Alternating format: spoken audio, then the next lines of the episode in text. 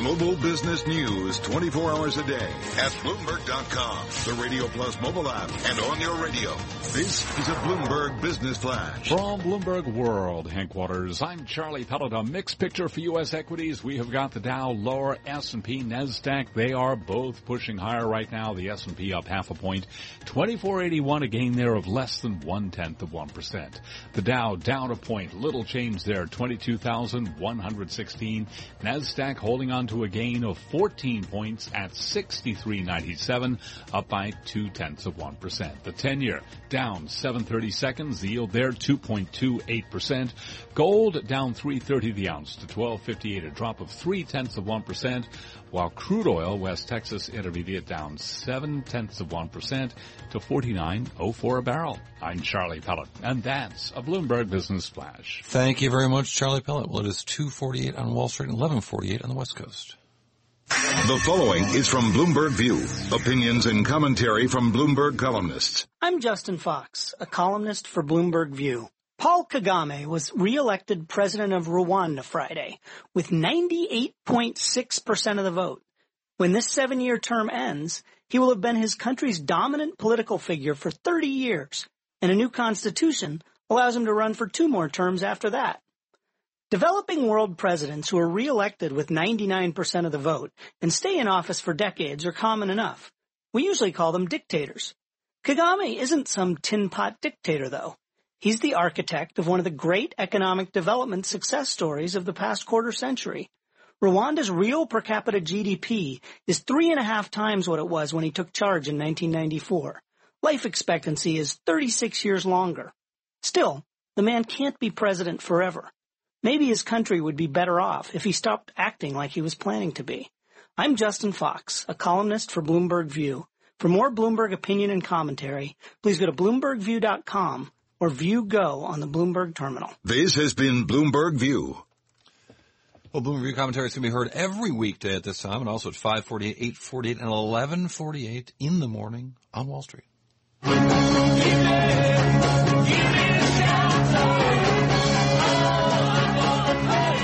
Richard, definitely top five all-time rock and roll guitar players. Give me shelter. Good advice when it comes to investing. Uh, Jeff Gundlach, uh, among the most closely followed people in Wall Street, some exclusive comments to Bloomberg to talk about finding shelter in today's market. And Bloomberg uh, investing team leader Peggy Collins joins us right now. Peggy, always a pleasure. Um, uh, Gun- give give me some context for who Gundlach is. So he's considered one of the best bond managers. And I don't want to sound like an idiot right to all of our listeners who know who he is, but but you know, it's it's important. No, it's an important question because we go through the day all the time seeing headlines and reading these stories and, and on the investing team we're following him all the time. But he really has become one of the biggest bond managers out there. Um, he runs a company called DoubleLine and they have, they started really with two funds in 2010, one of them being the Total Return Bond Fund, DoubleLine's biggest fund to this day. But over the past five, seven years have really kind of expanded into a number of different other funds and actually last year appointed a deputy CIO, Jeffrey Sherman, who runs a few of their funds, including Danny One, that's, that takes some of the strategies of smart beta, the, Cape, the Shiller Cape fund at DoubleLine as well. So they've become a bigger shop, but still comparatively to those out there like a PIMCO, um, or even uh, a Guggenheim, they're a smaller shop. They run about 110 billion right now. While that's a record for them, when you put it up against a Vanguard or a BlackRock, it's a smaller firm.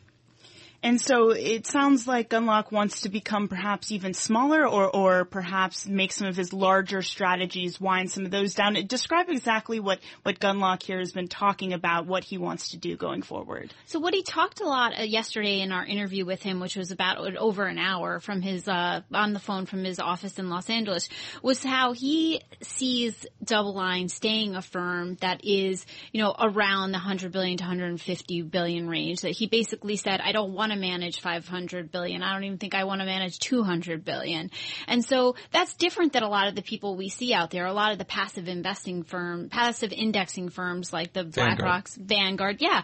They're in the trillions of dollars and trying to use scale and fee cuts to grow even bigger and bigger and bigger. What Gundlach is saying is that we don't have any plans to do dramatic fee cuts. Um, what we're really going to try to do is stay a certain size that we feel we can really take opportunities in the market that once you get so big, you may not be able to do. It Explain some of those capacity issues because that's something I've always been curious about. Why is it when you get so big that it's difficult to take certain investments? in part, I think it's because in some cases you have to put a lot of money to work, right? With a trade, you have to have such a big trade that you put on and as because there's not necessarily a ton of littler ones that you can do. So when you're going in, you're trying to find opportunities that you can throw a lot of money at. But when you're smaller, you're a bit able to be a bit more nimble and opportunistic. So it is interesting. Well, he's not arguing to be small. I mean, true, true, smaller absolutely. than the biggest in the, ever in the history of time. He's arguing that he doesn't want to be that, but. I, I, guess my question about it is, does, does he really want to be, or is there something about today's market that makes him want to make this decision now? Or is it just about size in general? Well, there's a couple of things. I mean, I think in in one way it's a logistical thing as well. You know, he's saying I don't necessarily want to grow so that then I have to have a thousand employees versus the about 200 that I have now. Unlike a lot of managers, he doesn't necessarily want to have offices all around the world. He said because he doesn't necessarily feel that then he'd be able to have control or really know what's going on. So that's a different personality. You know, some people are really like the way of the future is to be global global. Let's open offices in Mumbai and London and Dubai. And he's more like, ah, that makes me a little bit more anxious because I want to make sure I understand what's happening in the, in the places that my client's money is being managed from. So I think that's happening. But also we have seen net inflows into DoubleLine slow somewhat. They had tremendous growth coming out of the gate once he left TCW and started DoubleLine. But we are seeing, um, you know, a slowing, a plateauing of some of the net inflows. So some of it may be timing to that as well. Did he give any uh, sense of nervousness about where markets are right now? He definitely did. He basically said one of his strongest and clearest comments in the interview was he really thinks that people should be gradually heading towards the exit. So he doesn't see a recession coming in the next six months, but what he does see is a lot of areas from junk bonds to maybe emerging markets being overvalued, including stocks. And doesn't see a huge risk in trimming, right? That was one of his other big points. You know, don't go to zero, but what they've been doing at DoubleLine is, is starting to trim off some of the risk because he doesn't see a huge downside to that. You know, if you trim a little bit and the mark goes up even more, you're still up. So that was one of the things that he really forcefully said he thought it was really time for people to start gradually taking risk off the table. Um, it's also interesting here to make that call. I guess, I guess you've got to make the call to limit uh, new new money coming in if you're going to say pull some money out. That's a good point too. Yes, Cory. In in in terms of almost managing investors' expectations, right. somewhat. Well, it's more like yeah. I, I, always think with the. I had one uh, big bank strategist at, at a very big bank say to me once, "Look, all the guys in my job, at some point you've got to realize you've got hundreds of brokers on the phone calling people saying they got to buy stocks. The guy at the top can't be selling, don't, can't be saying, don't buy stocks. And so they have this, they have this internal bias. Now they might hire people who believe that, but they're not going to hire a pessimist. Yes, that's interesting. So yeah, he was kind of riding that middle ground between the optimism that we've seen, bullishness from the Trump bump, and then kind of the pessimism of, oh, it's all going to crash at once, which obviously, as, as you said, Cory, could be a, a message to his investors as well. Like, get ready. I'm going to start to move some money off the table and we might give up some performance for a little while, but I think it's for the benefit of the long term.